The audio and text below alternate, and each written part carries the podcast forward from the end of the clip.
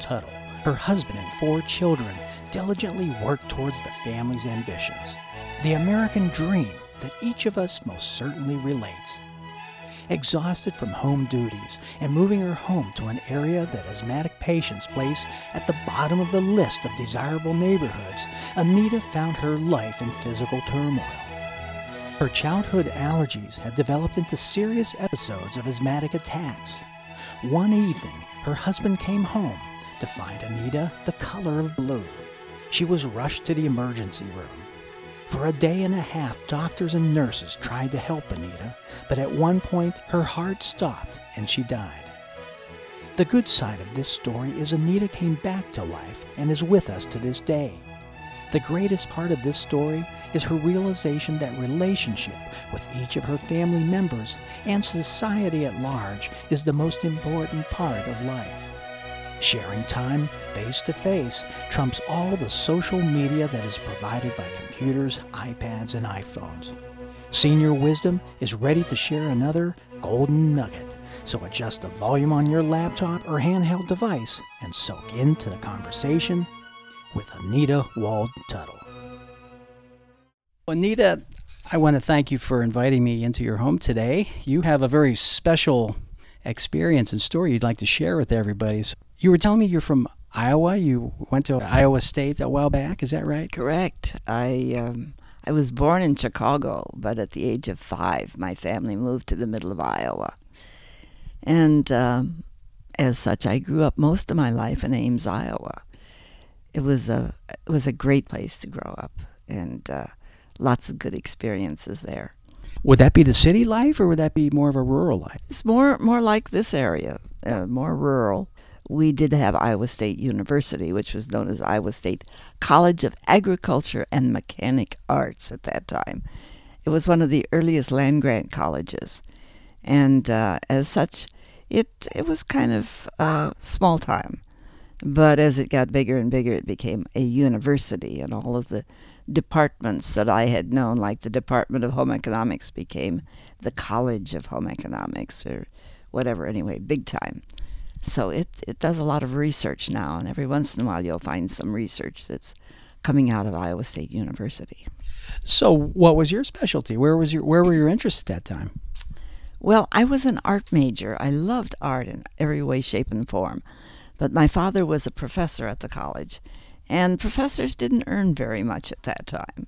So I couldn't afford to go to Iowa, Iowa University, which was the place that had the fine arts. But hidden away in the College of, Ag- of Home Economics was a department known as Applied Art, which was art applied to homemaking. And so I became a home economics major, and my major uh, interest was in applied art. So we did things like uh, designing draperies, uh, weaving placemats, uh, designing small pieces of furniture and things like this that, that you would use in a home setting. And that was my background, and that's what I got my degree in. But uh, I found out after I graduated that either all of the graduates were planning on getting married right away, and I had no prospects whatsoever at that time, or they went to design linoleum or rubber tile for Goodyear, or they designed cards uh, down in um, oh Hallmark cards.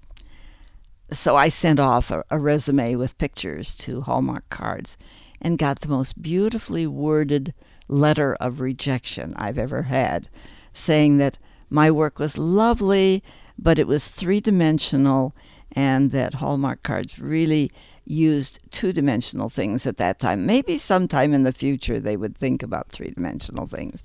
So I had no prospects. Well, I, I can't believe it to get a rejection letter that felt so darn good. I wish they all felt like that. Well, at some point down the road, you had a uh, an experience that is unforgettable. And that's really what we're sharing today because a lot of wisdom came from that, some golden nuggets. So, what happened? Well, down the road, after I found I couldn't get a job in applied art, I signed in and became an occupational therapist. So I added my medical background to my art background. and subsequently worked in several departments. In fact, set up several occupational therapy departments in places where my husband then had his work, and he was a physical therapist. And we subsequently had four children, and um, we had sort of grown out of the place where we were in Madison, Wisconsin, had gone to a small town of Manitowoc, Wisconsin, and I was working in a department there. And my husband decided he needed to go back to school to get an advanced degree, to get a master's degree. So we moved to Minneapolis, uh, a place where I knew absolutely nobody, with four children, three of them in different schools, uh, no friends. I moved into a neighborhood that was about three blocks away from a Nutrena feed mill I walked into a house that had been holed up all summer with um, mold and dust and so forth, and walked in through a yard full of uh, chest high ragweed. And these were all things that I had been allergic to as a teenager. So I became very, very allergic. I spent one miserable year there, twice being in the hospital to uh, take care of severe asthma. And uh, after he got his master's degree, and I typed up his thesis in all of this, uh, there was a lot of stress. And we ended up getting a job in Madison, Wisconsin. I had to continue having allergy shots there, but I continued to have um, very serious asthma. And uh, one time I uh, my husband had a job that took him out of town, and he came back from one of these trips, and he said I was literally blue. I had so little oxygen that I was getting. And he took me over to the hospital, and they put me on an IPPB machine, which is a positive pressure machine with medication, not knowing how much medication I already had in my body. And I went into tachycardia. They gave me a shot, knocked me out and um, I don't remember anything from that time on. For uh, that was a Friday night. On Saturday afternoon, they say that I died. My heart stopped, and uh, they did the, the alerts, you know, and put the paddles on and brought me back. How long were you out? Did they make an estimate? Well, it was a Friday night, and the the heart stoppage started on Saturday afternoon. So during all that time, I was sedated and um, completely unaware of what was happening, and didn't come to until the following Tuesday. So all of that time, I was being carefully monitored, and uh, they called it status asthmaticus, and uh, my heart just couldn't keep up with my lungs who were trying to breathe, and um, heart gave out. So it was called congestive heart failure. But they brought me back on the following Tuesday, and um, it was a it was a kind of a a rebirth, you might almost say. When I woke up from it, I found my parents had flown in from Iowa because supposedly I was dying and they wanted to be there. And I came to and I was back. And the following Friday, I walked out of the hospital. That's really amazing. Do you remember uh, the feeling days before, you know, your feeling, just your state of mind days before this whole thing happened? And then, of course, the feeling when you woke up with a family all around you? Yes, because uh, as I say, that there was a lot of stress when I went in to the hospital, and the uh, it was it was I, I was kind of a routine case for them. They had seen me before, and so when I came in, why it was just kind of routine to give me this positive pressure and medication, and going into tachycardia. I had experienced that before and so I knew enough to have my bedmate call a nurse and have her come in. And after the shot, I don't remember anything.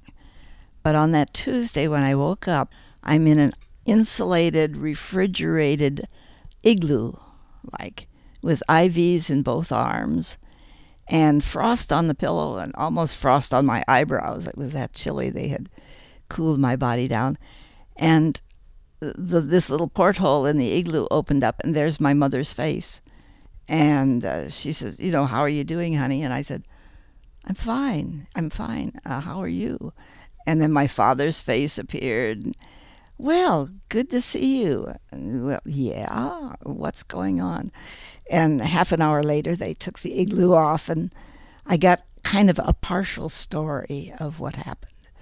But my feeling was one of very, a lot of peace, a lot of um, well being.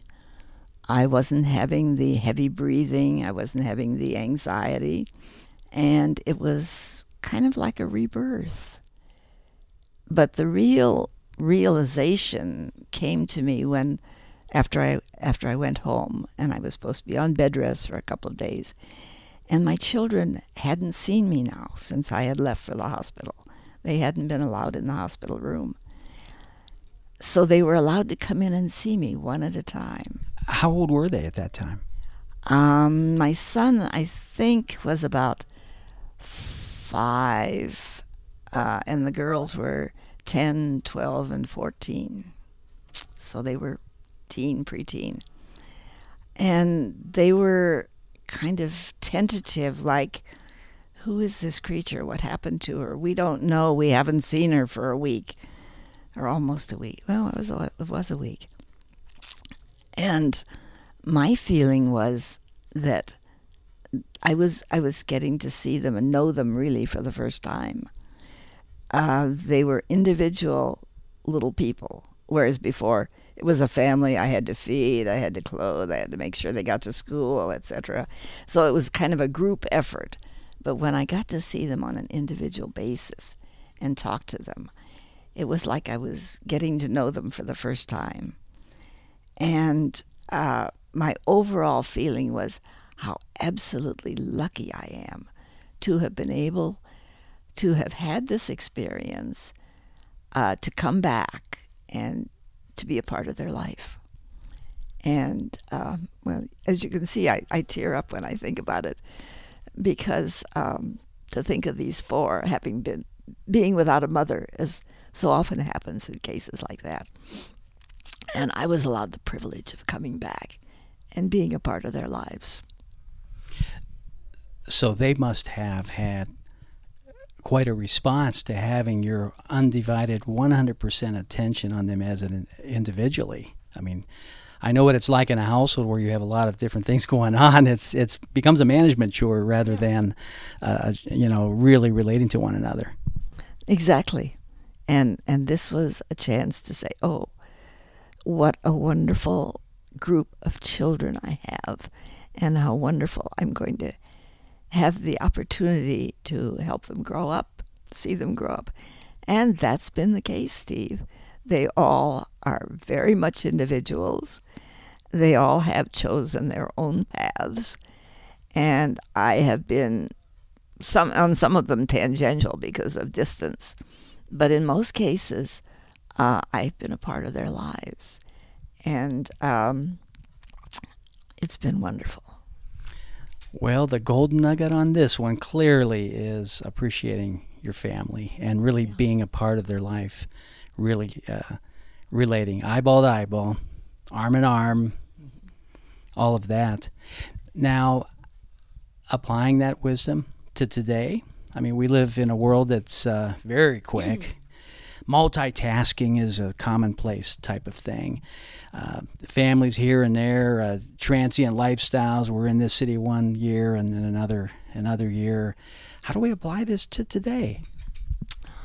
I think it translates into being aware of people as people. Um, in your everyday relationships, when you're with somebody, really being with them, not just casual drop by. Oh, hi, how are you? Fine, great. Uh, have a good day.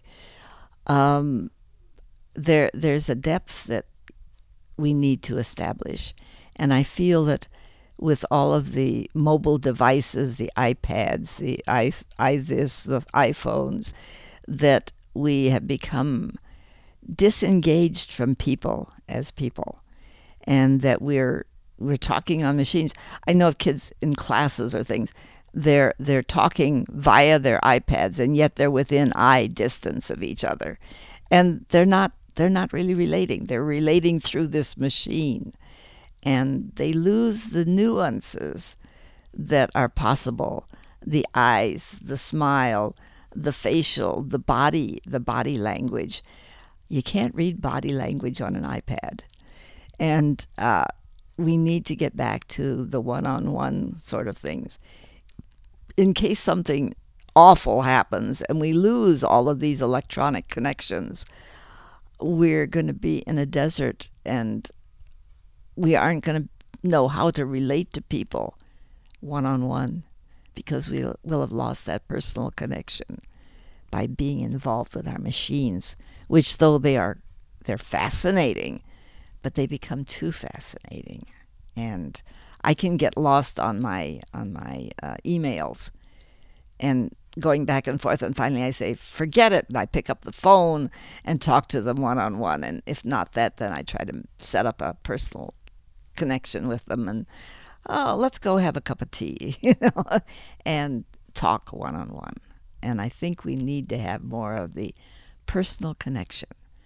Otherwise we become too mechanical and we lose that humanity. That's a wonderful message. I want to thank you for sharing that today on on senior wisdom. Thanks a bunch. Thank you for allowing me to talk